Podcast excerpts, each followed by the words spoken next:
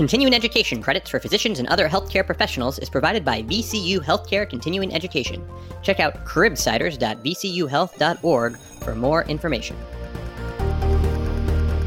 The Cribsiders podcast is for entertainment, education, and informational purposes only. The views and statement expressed on this podcast are solely those of the host.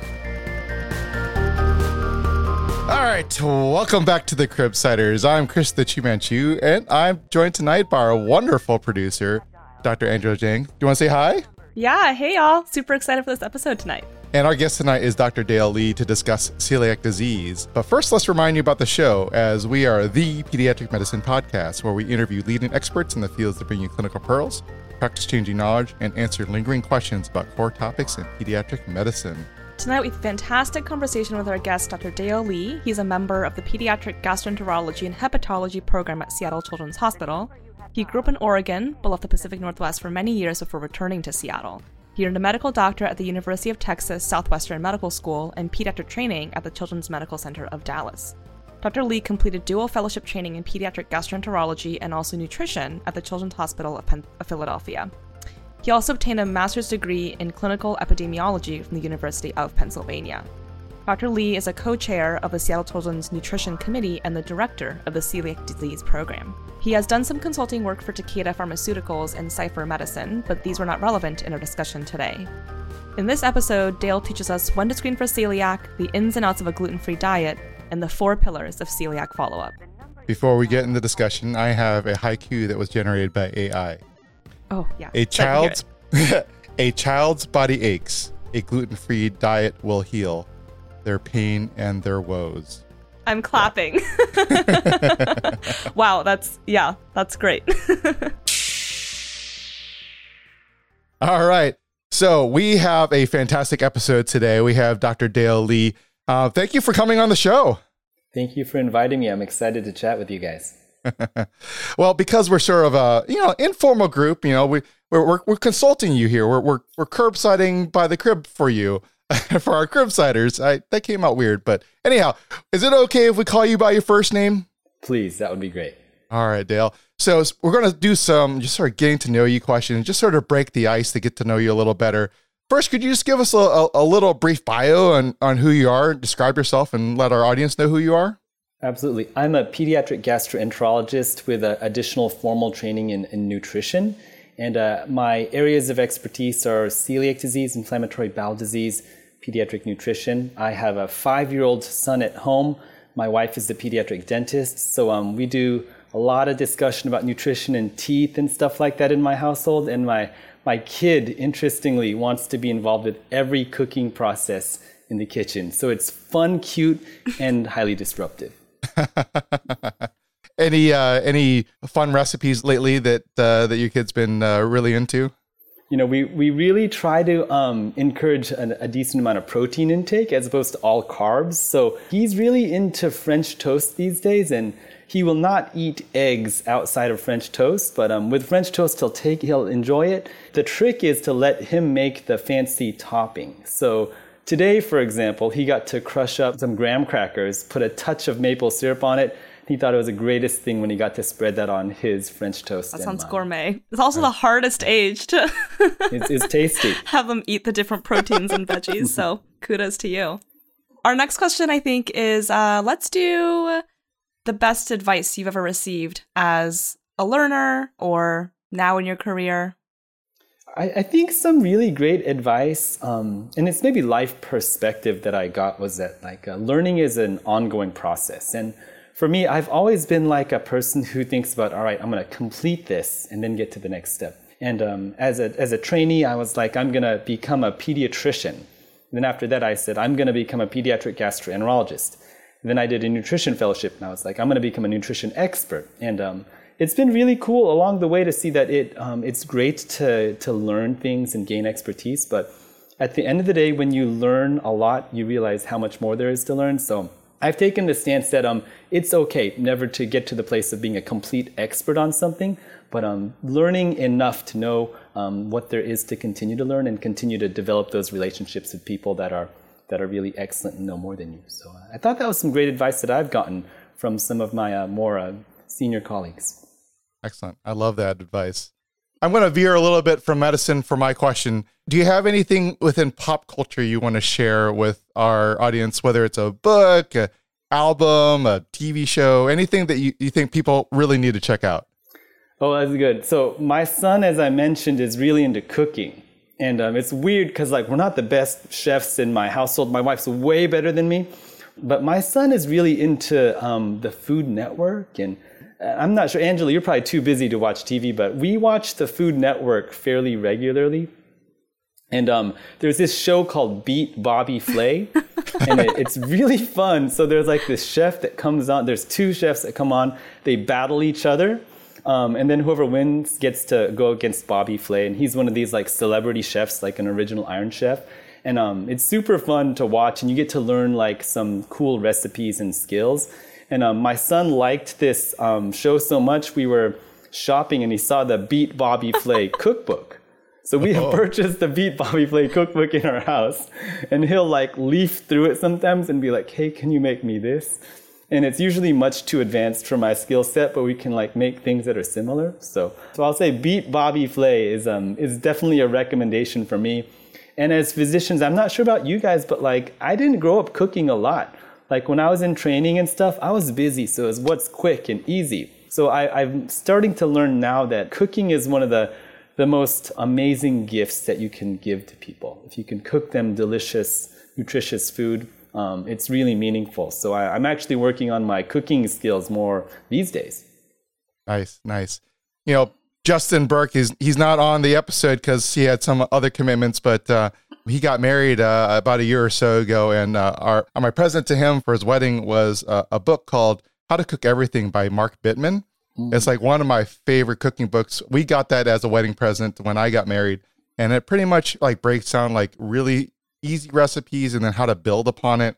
It really shows you how like how to cook everything. So um, something you can think about if you're looking at good cookbooks too, as you're developing your, your culinary skills. I like that, Rick. Thank you. I'm uh, actually reading a Mark Bittman book right now, and it's essentially about the history of food and like how colonialism and throughout history and how agriculture has changed the foods that we consume. And like going through medical training, you guys have gone through training, we don't learn about the history of food. We don't learn about how politics and how agriculture has changed the things that we eat and our nutrient profile and potentially disease risk. So I've actually made it an effort to read more like popular books about food and, and history because I think there's a lot for us as physicians to learn um, from these these sorts of books. So Mark Bittman, one of my favorites. Nice. You know, as you do your uh, food history, there's a great YouTube channel called Tasting History with Max Miller, hmm. and I bet you he's got an episode on the history of, of French toast. He'll actually pick like an old old recipe. He will talk about how he developed the recipe and tried to modernize it to so he could cook it like with modern day ingredients. And then right in the middle, he'll like do a deep dive into like the full history of sort of the food or the culture, and then finish off the recipe and taste it for people. So I bet you you would sort of enjoy that. I love that, Rick. Thank you. All right, I think we talked a lot, huh? Probably too much. But I food, food, food's the topic, right? Angela, should we dive into our first case? Yeah, let's do it. All right. And we will definitely be coming back to food later. So don't you worry. Great. So the case would be at the Catholic Children's Urgent Care. So you're working at the at the urgent care and you go to see a nine-year-old patient, uh, Tatiana G who is on contact precautions for abdominal pain and diarrhea. When you take a history, the parents tell you that they've been having diarrhea for almost a month. They can't really seem to find any specific dietary triggers. You know, she's not febrile during these times. The pain is pretty diffuse and nonspecific. The biggest thing is when you review their growth chart, you notice that Tatiana has really fallen off their growth curve in the last few months. So, like we were kind of talking about earlier, it was honestly kind of hard to write this case because it feels like almost anything could be celiac. So we love to talk about, you know, what kinds of symptoms clue you in to think about celiac. In this case, do you commonly see these symptoms, this age group? Yeah, it's a great case description. And I think um, one thing that I like to really to highlight with celiac disease is um, it is a disease that has such a wide spectrum of presentation. When people say like syphilis is like the great mimicker, I think of celiac very similar. It can present in such a diffuse sort of array. In this case, we're talking about celiac disease. It could be celiac disease clearly, but my mind, first and foremost, I'd be thinking of is this sort of a sort of an intercurrent infectious process? the red flag of falling off the growth charts makes me think of is this like profound malnutrition? Is there some sort of a underlying mucosal inflammatory process like Crohn's, inflammatory bowel disease, celiac? I think those are all on the table. With celiac, sort of the, the classic traditional presentation is young children, like age two, three, four. They've got the distended bellies, very, very thin extremities, and they have diarrhea. So, like a clear malabsorptive picture. But that's sort of the traditional description. Now, the more common presentation, sort of statistically, is people that have like these non traditional symptoms, like maybe abdominal pain. Maybe they will have constipation. Maybe they will have difficulty focusing, or maybe they'll just have sort of like mild abdominal discomfort that they may be ignoring. So the spectrum for celiac is huge, and it goes to the extent of like neurological symptoms, like rash like symptoms. And of course, the growth piece is one thing um, as, as a GI doctor that we think is definitely a high risk uh, indicator for celiac disease. Now, uh, you, you sort of said traditionally we think about sort of these younger kids you know, what is the age range that we see? Will, will we be diagnosing kids all the way into their adulthood possibly? Or is there, is there bimodal or, trimodal pattern, or do we just see it like throughout, throughout life? Yeah, yeah. So you cannot develop celiac disease until you've had gluten introduced into the diet. So in the United States or in most countries, like after age six months, like a year of age is when you would pick it up. There's a bimodal distribution with a celiac presenting like age t- 8 to 10, and then another peak like in like the early 30s to 40s so there's a bimodal distribution and in kids i think it's a little easier to diagnose in kids in some senses guys because it's on the minds of pediatricians. And um, also we have that growth piece. So like significant changes um, from the weight growth curve height growth curve those are things that would clue us in. If you're an adult and you're having like diffuse abdominal discomfort little diarrhea little constipation joint achiness it could easily be put off as IBS, or it could easily be put off as like maybe it's like um, some sort of a connective tissue thing causing joint pain. So I think there's a lot of reasons in the adult population people a ignore it or just don't take it sort of as something high on their differential diagnosis and a lot of adults they don't know to complain about this so they're like I'm just this is something I'm dealing with. So it absolutely occurs in pediatrics and we I hope we pick it up well, but it's, an, it's something important in adults as well you kind of talked about how it could be really a lot of different symptoms like fatigue or even rashes. And so, would it be fair to say that maybe the biggest unifying thing is that if somebody is falling off their growth curve, that's when you really think about it? Or do you test in celiac with a lower threshold than that? Yeah, really good question, Angela. So I, I tell people I think the threshold should be super low. If you have a child with unclear symptoms, um, and maybe it's not the first thing you, that's part of your workup, but if there's something unclear and you can't figure out what's going on, it's probably a wise move to send a celiac screen. And a celiac screen, as you know, it's blood work. So it's a total IgA and then a tissue transglutaminase IgA is screening. So the threshold should be very low. It's a simple blood test, in my opinion. And again, you could have somebody falling off the growth curve. They're starting to present sort of more profoundly at that point in time. And hopefully, we can intervene as soon as possible and do a workup, but sometimes you don't see them in your clinic until you've seen like this plateauing effect on the growth curve. So, uh, my suggestion is have it in the back of your mind. It should be a common general pediatric sort of differential diagnosis to hold. And um, if you're not making sense of something, you should definitely screen for it. I've recently seen a kid, um, a patient in my clinic, and he presented with like these migraines that we couldn't figure out. So, diagnosed with celiac disease based upon migraines. And we hope that he'll have improvement, but clearly you can have concurrent um, migraine and celiac. The other piece that is maddening for many people is there is an asymptomatic categorization of celiac disease. So at least 10% of people diagnosed with celiac are asymptomatic. So for example, it would be a child diagnosed based upon symptoms, has like endoscopy, proven celiac. And then the recommendation is for all first degree relatives to be checked. And some moms and dads are like, I don't know if I want to be checked because I might be positive, but this is important to know. And some people who don't convey that they have any symptoms, they will test positive for celiac disease.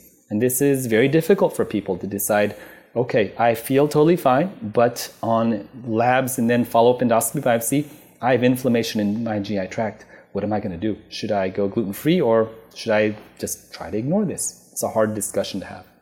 I'm going to roll back a little bit because we started talking about like testing and treatment. I really want to finish off some of these basics here. So, my last question about sort of symptoms and presentations are there any like major red flags that we sounds like the growth curve is one of the big things but are there other things that you're like you see this and this is like this need, really needs to put celiac disease really really high in your differential you know that's interesting so with celiac you don't have blood in the stool with celiac i think that's a hard question for me because a lot of the symptoms are a bit more soft and nuanced so I think if you're falling off the growth chart um, or you're having frequent bone fractures, I would for sure go ahead and send a screen for celiac.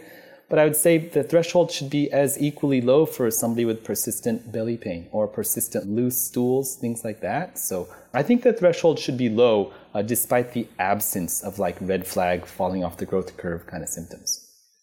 Well, the next question I wanted to ask is you know, I feel like part of this is really interesting because there's been this huge surge in, in awareness about gluten, and so many people are gluten free, and some people say I'm allergic, or I think I have celiac, or I have celiac. So before we go any further, can we talk about what celiac actually is? Like, is there a difference between celiac and gluten sensitivity, wheat allergy? It sounds like a much more systemic condition. So, we'd love to hear your thoughts.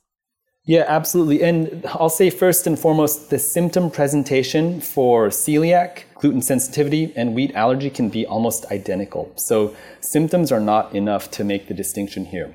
So for celiac disease, this is a immune-mediated enteropathy. So if you consume wheat gluten, it causes an immunological reaction in the GI tract, and it causes inflammation specifically that you can pick up in the GI tract if you do an endoscopy and biopsies. So there's, yes, a GI centric element of celiac disease, but there's also well known extraintestinal manifestations, be it neurological, cutaneous, joint, for example.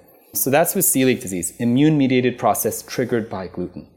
With non celiac wheat sensitivity or gluten sensitivity, the, the nomenclature is a little bit tricky, and I'll just say wheat or gluten sensitivity. With this process, you may feel unwell and have overt symptoms with the consumption of wheat or gluten, but there's no objective inflammatory process going on here. So um, if you were to check screening labs, you would not see abnormalities. If at the end of the day you were to do an endoscopy biopsies, you would not see the um, objective changes in the small bowel. So sensitivity, um, very similar symptoms, but no overt inflammation or damage to the GI tract. And then with a, a wheat allergy, this is a, a, different sort of immunological mechanism, but uh, similar to celiac disease. So there's a response to gluten. But uh, with a, a, wheat allergy or gluten allergy, you don't see damage to the GI tract mucosa. So a slightly different uh, pathogenesis here. So one question I have about that is, I think recently I've been hearing more and more from some GI specialists about gluten sensitivity and people because looking at things that are like FODMAP. So some people are saying that maybe fructans are causing a lot of these symptoms, which are also found in the same foods that we have that we see gluten, and that we just don't have good testing for this, and so that's why people are having the same symptoms with gluten, but we just aren't being able to like really fully figure out like what their issue is. Can you speak to that a little bit? Yeah, totally. So um, this idea with FODMAPs, so this is the idea that there are certain uh, carbohydrates, dietary substances um, that are poorly digested and they cause sort of an osmotic effect and they cause bloating, gaseous symptoms within the GI tract. And this is a real phenomena. So if you, for anybody, if you overwhelm your body with the consumption of a certain amount of a disaccharide, for example, you will be able to surpass your body's ability to break down certain things and you can induce intolerance to things. So there's absolutely the possibility, for example, if with a large amount of uh, fructan consumption, or for example, garlic or onion consumption that you overwhelm your body's ability to, to digest and fully um, to absorb these things, and you can cause this symptomatology. So um, it could be the case, and this is, I think, important because if you're malabsorbing something and you have an osmotic effect and you have a gaseous sort of a presentation, that's very different than there being inflammation in the GI tract, that causing malabsorption and thus causing symptoms. So two very different pathogeneses, but you can definitely see that the symptoms could be exactly the same. Adding to the mystery. I'm trying to like work through that and adding to the mystery, yes. no. Yeah, so I think it's tough. So if somebody comes in with these symptoms, it's totally easy to say like, man, you're like malabsorbing something. Like just change your diet. But if it's celiac disease, I think it, it takes it to another level because if you have ongoing inflammation in your GI tract, um, there's a significant sort of comorbidities and risks associated with ongoing active celiac disease mm. beyond the symptoms it sounds like it's important to treat celiac for the symptoms, you know, if somebody is having them, but for the asymptomatic people that you're screening for, why is it you know, I think it's hard to convince somebody that it's important to adhere to like a, you know, the treatment that we can discuss later. Totally agree. Like if you say my body feels totally fine and you've found this condition, like is it worth it for me to pull out gluten because I love pizza, for example. So the, the risks that are associated with ongoing active celiac, I think should convince somebody. So if you have ongoing active celiac disease, there's inflammation in your GI tract here. So for a kid, this is going to affect their ability to absorb nutrients, potentially ability to grow. It's going to affect bone mineralization potentially, so you can get increased risk of fractures. If you have ongoing active inflammation in your GI tract, this puts you at greater risk for small bowel uh, cancers as well. Your baseline risk of small bowel inf- eh, eh, lymphoma, for example, is tiny, tiny, but it increases multifold if you have ongoing active celiac disease.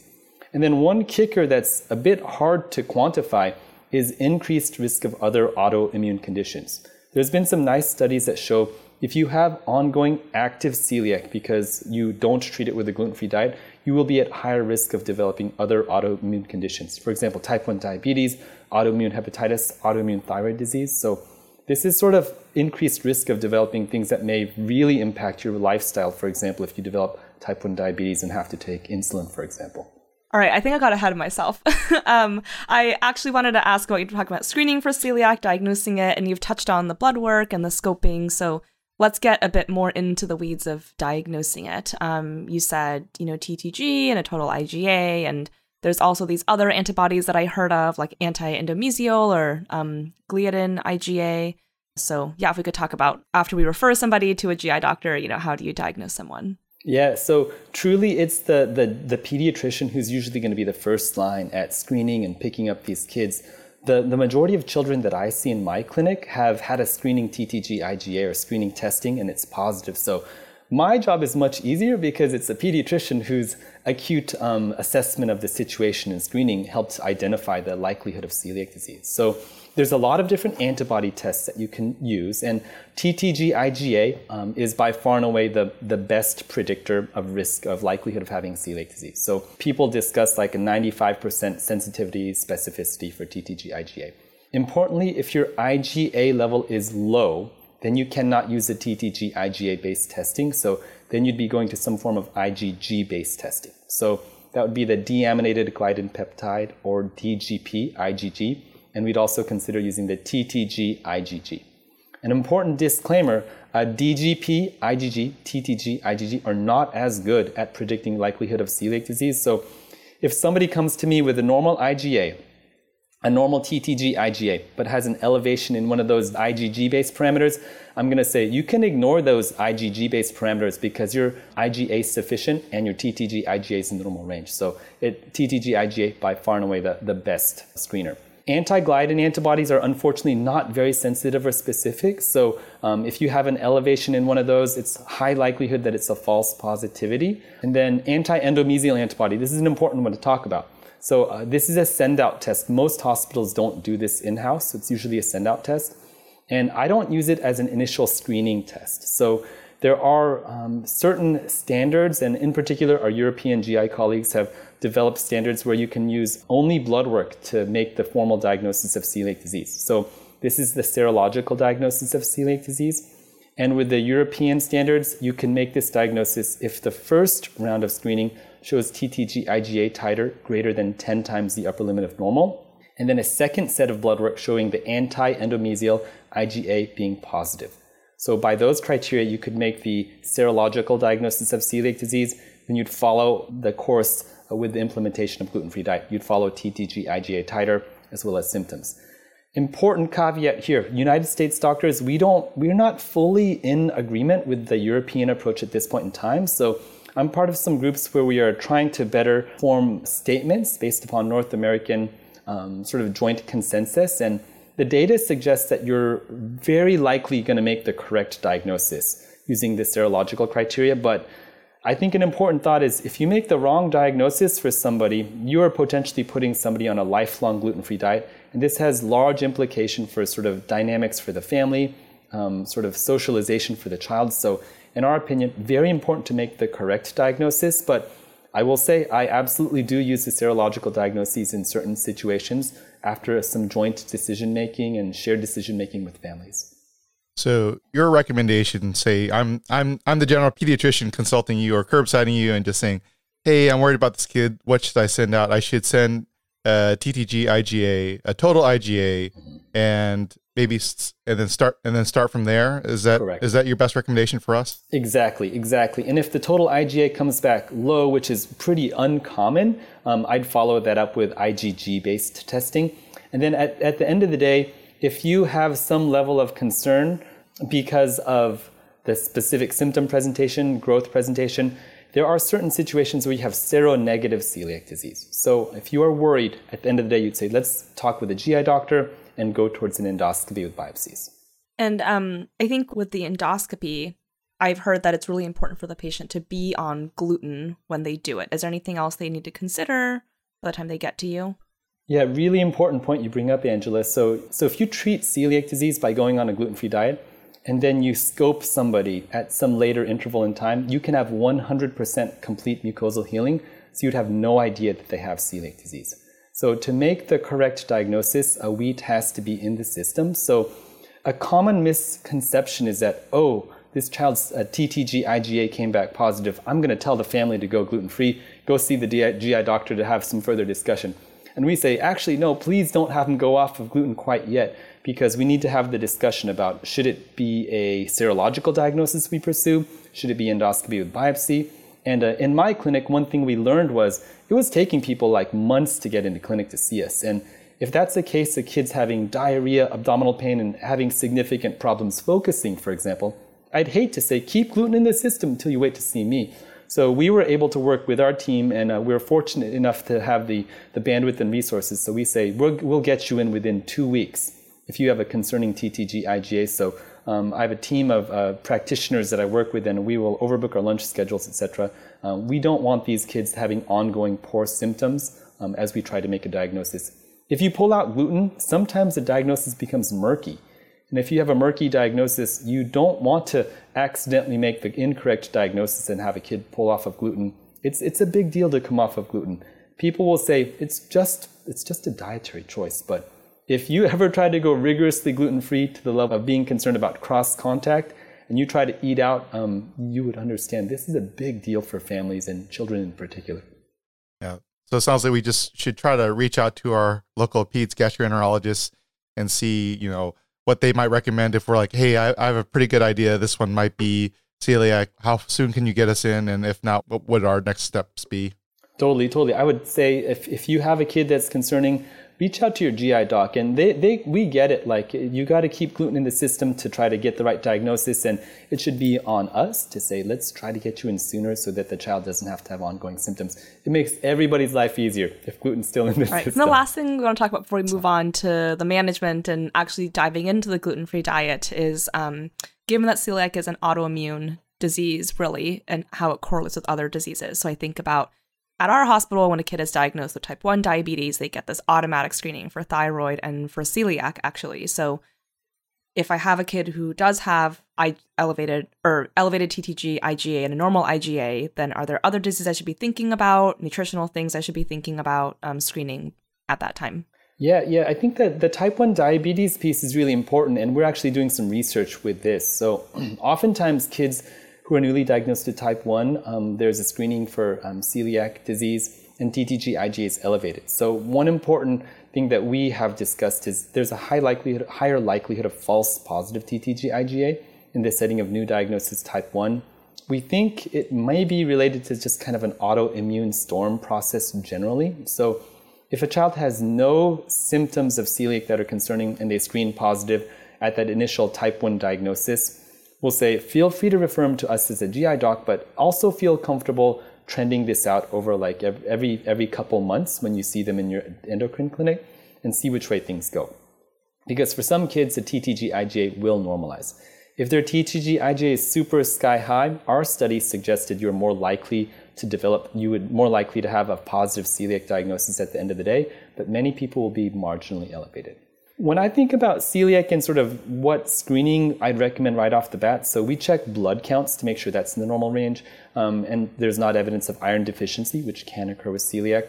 We check a 25 hydroxy vitamin D level. And in Seattle, where me and Angela live, like the majority of us are kind of deficient, but the thought is if you have celiac, you'd be more likely to malabsorb uh, vitamin D. And um, we check liver enzymes, and we don't oftentimes do a diffuse sort of uh, a vitamin level check. And at the end of the day, with celiac disease, once you make the diagnosis, um, things should improve as you go on a gluten free diet. So I don't even do a DEXA scan to check bone mineral density at baseline. If there are issues ongoing, if there's poorly controlled celiac disease or it's, it's not looking like it's going in the right direction with ongoing active symptoms, poor growth, a lab elevation, then I'd consider a DEXA scan. But um, with celiac disease, the nice thing is you will see mucosal healing over time, and um, the, the issues, the nutrient deficiencies that you initially had, they will improve. Now, is there a fam like does family history matter here? Like, do we see autoimmune diseases in other family members, or do we have other family members who say, "Oh, you know, I actually have some gluten intolerance already, or well-known gluten intolerance"? Will we see some of this in some of these patients? Yeah, Chris. I mean, this is a big deal. So, um, family history is a strong risk factor for celiac disease. So, um, we say there's somewhere between a 5 to 11% chance of having celiac disease if you have a first degree relative with celiac disease. So, at least 1 in 20. So, for a family that presents with some autoimmune history, be it type 1 diabetes, thyroid, celiac, um, we definitely have increased thoughts about okay, this child's at higher risk for having celiac. And if you have somebody that presents with a known biopsy proven family history of celiac, that kind of puts them into a different category. And when I have dialogues about the shared decision making of the serological diagnostic approach, that's another piece that enters my decision making. If the family member has celiac and this child, it really looks like they have celiac, maybe we could bypass the endoscopy if sort of the other criteria are, are well substantiated. All right, should we get to the management of celiac? This is the this is the fun part. yeah, what everyone's been waiting for. Uh, so the gluten-free diet, uh, like we said, it seems a little easier to adhere to now that there's more options everywhere, but still seems pretty hard. So, you know, can you talk about what exactly is gluten, what foods contain gluten, the general principles of a celiac gluten-free diet? Yeah, absolutely. so a gluten-free diet is something a lot of people know about. And a lot of people talk about gluten minimization. My wife likes to minimize gluten. She says it makes her feel better. But a rigorous gluten-free diet is what's required for somebody who has celiac disease. So a gluten-free food is uh, formally defined as having less than 20 parts per million of gluten in it. So it's a concentration-based or density-based criteria. So if you have celiac disease, you have to avoid all gluten, which is a protein found in wheat, barley, and rye. And the thing that makes gluten super useful and super delicious is it gives sort of this soft elasticity to your bread and grain products. So, for example, if you bite into a, a warm slice of pizza, like the crust is going to be good and, and, and nice and like have a little give to it. Or like a warm croissant, for example, it has that nice spongy texture and it's great. And if you try to make a gluten free product that's analogous, you will lose some of these properties. And uh, gluten free pasta, for example, it doesn't need to have that bite. So gluten free pasta has a little bit more al, dente feel, but it, it, it's very similar. It tastes good.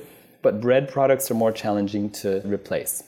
And if you're on a rigorous gluten free diet, yes, you're going to be including only gluten free foods, um, but you take it to another level, and uh, people will talk about cross contamination. And we're trying to socialize the concept of a cross contact because to talk to a kid about your food being cross contaminated is sometimes uh, fear fear inducing. So if your food's cross contacted with wheat gluten, that's a problem as well. So if you have a jar of peanut butter at your home and you put your your knife in there and you smear your peanut butter on your regular bread, um, and then you go back in for, for smear number two, um, you have cross contacted your peanut butter, and that would be a problem to use that same jar of peanut butter for somebody who has celiac disease. If you're in a restaurant and they are they have a gluten-free pizza option, if it is the case that they are throwing things in the air and there is a flour, a wheat flour in the air, you're cross contacting that preparation space. If you're at Chipotle and you are getting your burrito, for example, and you are um, asking for a gluten free burrito bowl, um, it's likely the case that the items that people are putting onto your gluten free burrito bowl have been cross contacted because the ladle or the spoon is likely going to be touching the flour tortilla. So you by all means can eat gluten free at many establishments, but it, it takes it to another level when you think about cross contact and the importance of minimizing even that level of exposure. And, and I always tell families this is a rigorous gluten free diet, but the balance is, is we want to be careful not to induce disordered eating like anxiety and fear in kids in particular. So you've got to balance it and say, it's going to be okay if you get cross contacted, but um, it is important to learn these principles and will help you get there. And it's okay if you're not perfect right off the bat. So that sort of goes into my next question. So obviously, majority of our patients are children, probably in school, and as you and many of our listeners know, many kids get lunches at school and breakfasts at school, and um, because their families can't afford it otherwise. How do you approach these sort of situations? How do you talk to parents? How do we interface with maybe the school system to try to figure out how to get them a gluten-free diet. Do you have any suggestions on how on how to do that management? Yeah, absolutely, Chris. This is a hard thing for families that depend on school. A lot of families that need to be gluten-free, one of sort of the things that gives them comfort is being able to control the environment within their home.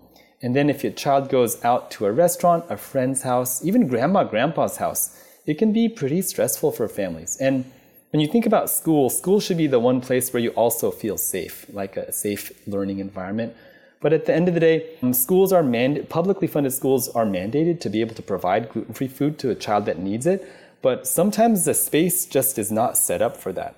So we've had kids who like are given like a banana and like a prepackaged little salad every day for lunch, and that's not a good lunch for a kid. So having a dialogue with the school is really important. And the dialogue with the school should go something like this My child has celiac disease, and this is a medical condition, and uh, we'd like to set up a 504 plan so that the school, by law, realizes that they have to support this child. And then having a dialogue specifically with the school cafeteria, the food services group, saying, I have a child with these specific needs. Can we think of some ways to be able to get good food that's safe and is, is not cross contacted with celiac? And usually schools are wonderful and willing to collaborate, but they oftentimes have blind spots. They're like, oh yeah, we can do this. And they don't realize that the prep space has been um, cross contacted with gluten particles. So it's about sort of giving the schools some grace, but also pushing them to say, guys, this is mandated by law and you can do it. Other schools can do this. I'm just thinking about how difficult it must be to eat out at a restaurant and the like the you know that there are gluten-free options in the menu but yeah you don't really know what they're doing in the kitchen it is tricky. It is tricky. And for these families, I think this idea of like, you've got to be able to trust people. If you're going to trust that they're taking care of your child's health and, and really doing the right things as they're preparing food. So this is not an easy thing to do.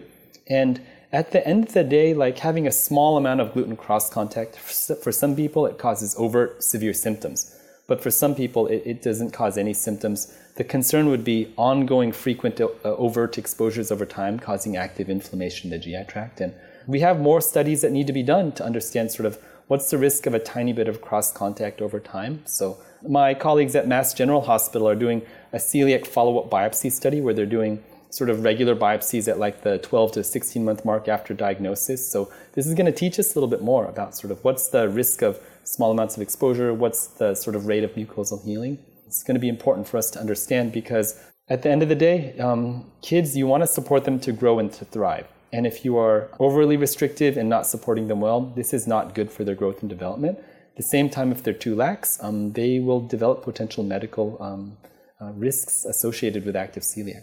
I, I want to get to the, you know, how you measure a response to a diet and how quote unquote strict do you need to be. Before we move on to that, you know, you talked about gluten and things like croissants or bread, but I don't think I had really a croissant until I was in school and met other kids that weren't uh, Chinese and then demanded that my parents buy it from Costco. um, so, you know, I didn't really grow up with a lot of bread products until I was school age. So, for those families who have like cultural diets that are not as bread based, do you mm-hmm. have specific counseling pearls that you found useful for them or barriers in terms of acquiring gluten free versions of their staples? Yeah, I have a question for you, Angela. Did you grow up eating having soy sauce? Yeah, I did. so the, the crazy thing about gluten is how it's hidden in so many things. So soy sauce, like standard soy sauce has gluten. Mm. That's one thing. If you look at like so I, I once looked at the popsicle ingredient list in our hospital, and this popsicles had gluten in them for also for all for, for no reason. I guess maybe for texture or for some binding capacity, but gluten is hidden in so many things. And Um, gluten is cross contacted very frequently in oat products. Um, but I think one of the most common sources of gluten is in these more processed food products like cakes, candies, crackers, and things like that. When we give families counseling about the gluten free diet, I think it's really important to understand sort of the cultural sort of backdrop to what we're asking them to do. And um, I think when I help to manage a patient who has celiac disease, I tell families like my job as a doctor is really important, but just as important or more important is to work closely with a dietitian who's knowledgeable, um, making sure that we can support a child in making this transition to something sustainable and easy to maintain. So I'll say that maybe I don't have the best pearls, but the one pearl would be to say you need to work closely with a dietitian, somebody who you can trust and um, can partner with the family over time. And importantly, it's not a one time touch and go thing. It's like, a, okay, we need to be following this family over time in my opinion, one of the most profound interventions that we as doctors make to uh, a child's upbringing and their growth and development is dietary exclusion. And we totally kind of forget about doing that because for a kid not to be able to eat like wheat or eggs or milk, that's a really big deal and really impactful to them. So, in my opinion, really important to coordinate and to collaborate with a dietitian. So, um, you kind of talked about, you know, not being able to be quote unquote perfect in a diet, a gluten free diet with cross content and all of that. Um, and I'm curious to how you measure the response to that. You know, so let's say you, you see Tatiana back in your clinic and either she feels better or she doesn't feel better. Like, how do you know if it's working? Uh, are there serologic markers that you're drawing? You know, are you rescoping people? What does that look like? Yeah, absolutely, Angela. It's a it's a combination of those things and I tell people like sometimes you may not see any response for weeks or months. Um, in particular, like the weight gain growth piece, sometimes those take a while to improve. But uh, some people feel immediately well once they Im- remove gluten from their system. So, like overt symptoms like abdominal pain, vomiting, diarrheal stools, those may improve very rapidly. When I talk to my patients, I talk about the four pillars of monitoring celiac disease. So, pillar number one is symptoms. So it's the symptoms that you presented with and also the symptoms of like weight and linear growth. So that's pillar number one. Pillar number two is changes in the TTG IgA titer over time. And as a full disclaimer, TTG IgA is not perfect. So um, for some people, you may have complete normalization of TTG IgA, but if you do a repeat scope, you could have ongoing active disease. So I think a lot of times we fall into the pattern of saying, let's just follow the TTG IgA and we kind of hang our hats on that. But that's only part of the picture here. So pillar number two, uh, lab serological following. And then uh, pillar number three is a dietitian assessment. So I tell my families that it's really important, regardless of how you're feeling and what your labs are looking like, that you have to follow with a dietitian regularly. And the dietitian is going to go over your diet and the food that you've been consuming, and they will be able to kind of parse through it and give make sense of if there might be some gluten accidentally sneaking into the system be it with ingredients or with cross contact. So, uh, pillar number three is really important, and it's the human element of a, a dietitian evaluation. Pillar number four is optional at this point in time, and that's the repeat assessment via endoscopy to make sure things are healing. So, in kids, I've scoped kids as quickly as three months after um, the celiac diagnosis. Usually, it's because they have eosinophilic esophagitis concurrently. So, I'm doing a repeat scope after an EOE evaluation or intervention. And I've found that there's been mucosal healing of the small bowel within three months. But in general, for folks that are doing a repeat endoscopy, and in adults it's standard to do repeat endoscopy, it's done like 12 to 18 months after the diagnosis and intervening with a gluten free diet. For some people, if you have ongoing active symptoms or elevated TTG IgA that just will not normalize, the scope is important, part of sort of figuring out what might be going on if there's a concurrent process. But um, if you're doing Pillar number one, if your symptoms are in good control, weight and growth are excellent, labs are normalized, and the dietitian assessment suggests that things are going very well, then I don't routinely do a repeat endoscopy for people. But uh, that's the, the approach that I'll use. You get the feeling that maybe things aren't going so well. You had sort of mentioned before that, you know, a lot of some, some of these nutritional deficiencies will resolve and you don't have to worry so much about them. Are there other testing that you may start adding? I think you said vitamin D, that are, there anything else that we have to worry about? Do we have to worry about other fat soluble vitamins or anything else? Yeah, I mean, we don't check for all of the fat soluble vitamins usually because our, our Western diet is so replete in the majority of these vitamins. But um, my sort of annual screening for people who have celiac disease is a CBC, which is kind of a surrogate of, of iron status. We check a 25 hydroxy D level, we check thyroid function as well. If a child's just not growing very well and there's a concern that there could be other deficiencies, we may broaden the nutritional approach, but not in a standard fashion. And then is it possible for I mean, I know that celiac is really a response to the gluten. Is it at all possible for a patient not to get better on a gluten-free diet? When I was out there reading some of the research for this episode, I saw mention of it and well, A, that just seems like that would really suck. But um, yeah, would love to hear your thoughts. Yeah, there's an entity called refractory celiac disease, and it really is super uncommon, rare in pediatrics. So this is a condition where you have celiac disease and you intervene with the gluten free diet in a rigorous form and fashion, and you don't have improvement. This is thought to be in adults a primary immunological, like clonal T cell kind of mediated process. So it's a different immunological sort of a process than conventional celiac disease. So um, it does not respond to the gluten free diet. And it, it's almost a misnomer to call it celiac disease because it's such a different process, though it is likely triggered by wheat and gluten. So this sort of rare disease, we probably should we should probably thinking be thinking more of you know continued cross contamination or something and sort of chase up that tree instead of going that that that way. Is that something you would suggest? Yeah, exactly, Chris. So I mean, I would think about is there intentional versus unintentional gluten exposure? Might it be the case that the child has like an infection like Helicobacter pylori gastritis duodenitis, can present with TTG, IgA, similar symptoms? Or we've had kids who we thought it was celiac disease, and at the end of the day, we're like, hmm, this is weird, not improving. And oh, wow, they have elevated inflammatory markers, their growth is poor. And we do a repeat scope. Oftentimes, we consider upper and lower endoscopy, and it's like Crohn's disease, for example. So, if you're not getting better, then you really need to think through like what's going on. And it could be as simple as active ongoing gluten exposure, but it could be a different process altogether. Are you often adding H. pylori testing in your scopes? Um, so whenever I do an endoscopy, so my standard endoscopic approach is I'll go down to the duodenum and we'll get at least six specimens from the duodenum, four from the second to third portion, and at least two from the bulb, which is the very first portion of the duodenum. And celiac is patchy in distribution, so it may be present in some areas and not present in others. I will always do gastric biopsies as well when I do my celiac evaluation. And when you do gastric biopsies, you can actually see H. pylori organisms there under the microscope and sort of visually it looks like a sort of a nodular appearance in the antrum. And I actually always do uh, esophageal biopsies as well. We did a study that we published a few years ago, and we, and we asked the question what is the marginal utility of doing gastric and esophageal biopsies in the setting of a celiac disease evaluation? So, like a child presenting with TTG IgA elevation, you're worried about celiac. We found that like we picked up some eosinophilic esophagitis that we would not have picked up otherwise. And we've actually picked up H. pylori in one case. So Again, there's probably some benefit to doing a, a more sort of extensive endoscopic evaluation while under anesthesia. But uh, again, I think uh, you don't want to do more than you have to do. But if a child's under anesthesia and you have this opportunity, it's really like adding on like 60 seconds per region of biopsy. So it's not quite a, quite a big lift to do. But the primary pediatrician could add something like the H. pylori, like antigen testing, if you had the travel or family history.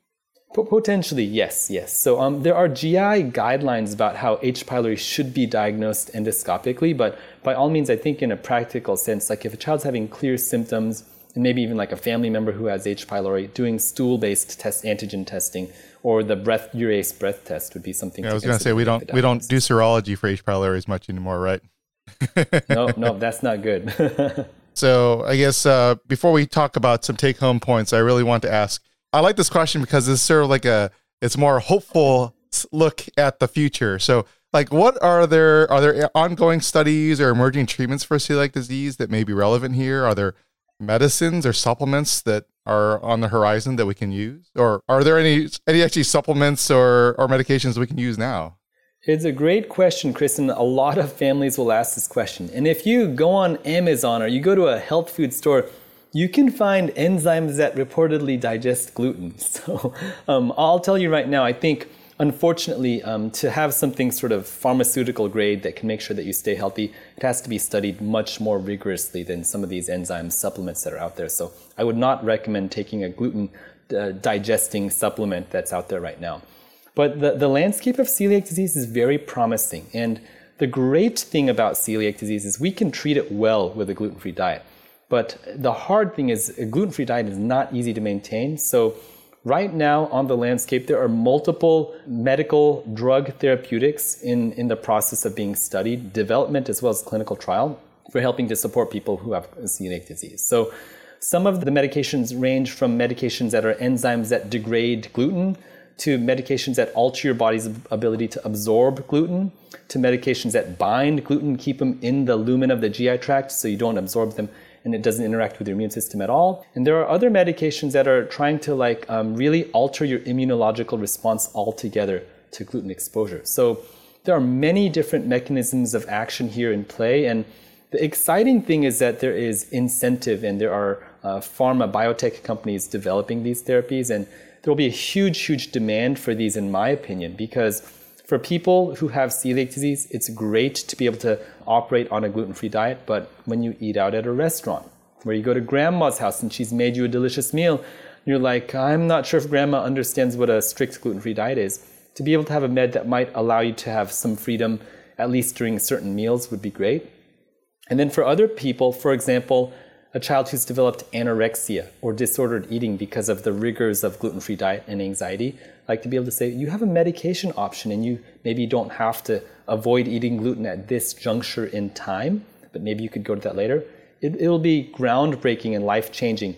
I think about many medical diseases. I think inflammatory bowel disease is a great example.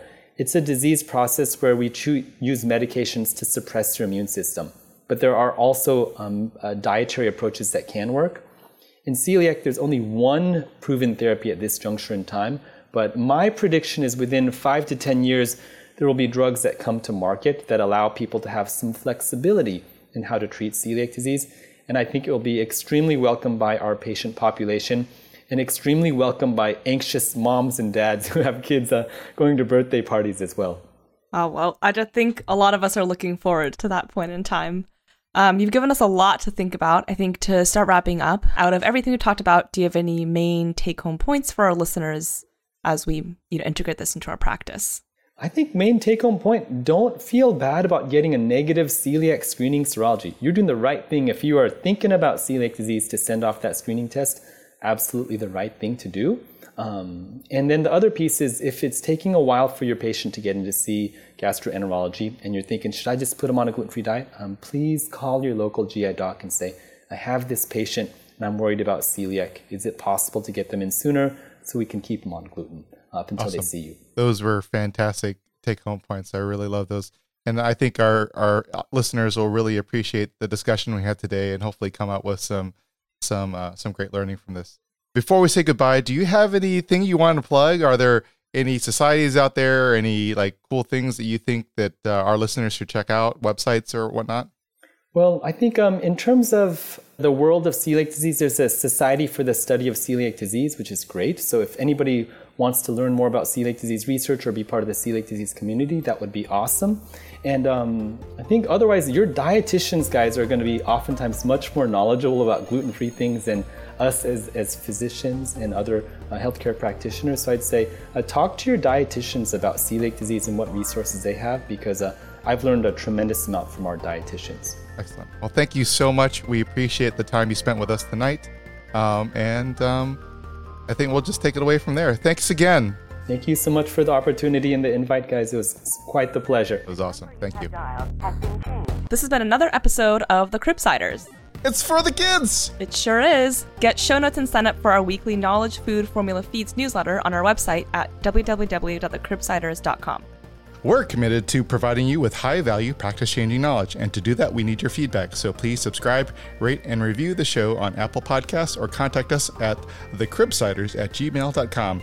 Special thanks to our showrunner, Sam Masur, and our wonderful social media team on Twitter, Instagram, and Facebook. I've been Angela Zhang. And this has been Chris the Chu Manchu. And if you made it all the way to the end, um, I'm going to read a poem that was generated by AI on pediatric celiac disease. A child's body is a temple, a sacred place to be kept whole.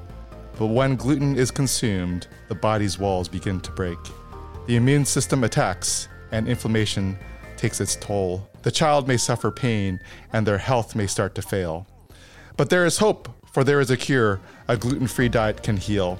With this change in diet, a child can live a healthy life. Oh.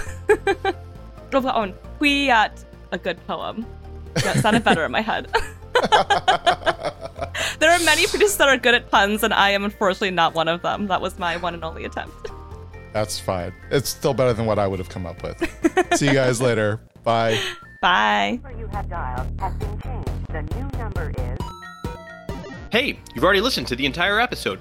Now claim CME credit. Continuing education credit is provided by VCU Healthcare Continuing Education. VCU is accredited to provide continuing education to the entire healthcare team. Check it out at cribsiders.vcuhealth.org for more information and to claim your credit after listening to this episode.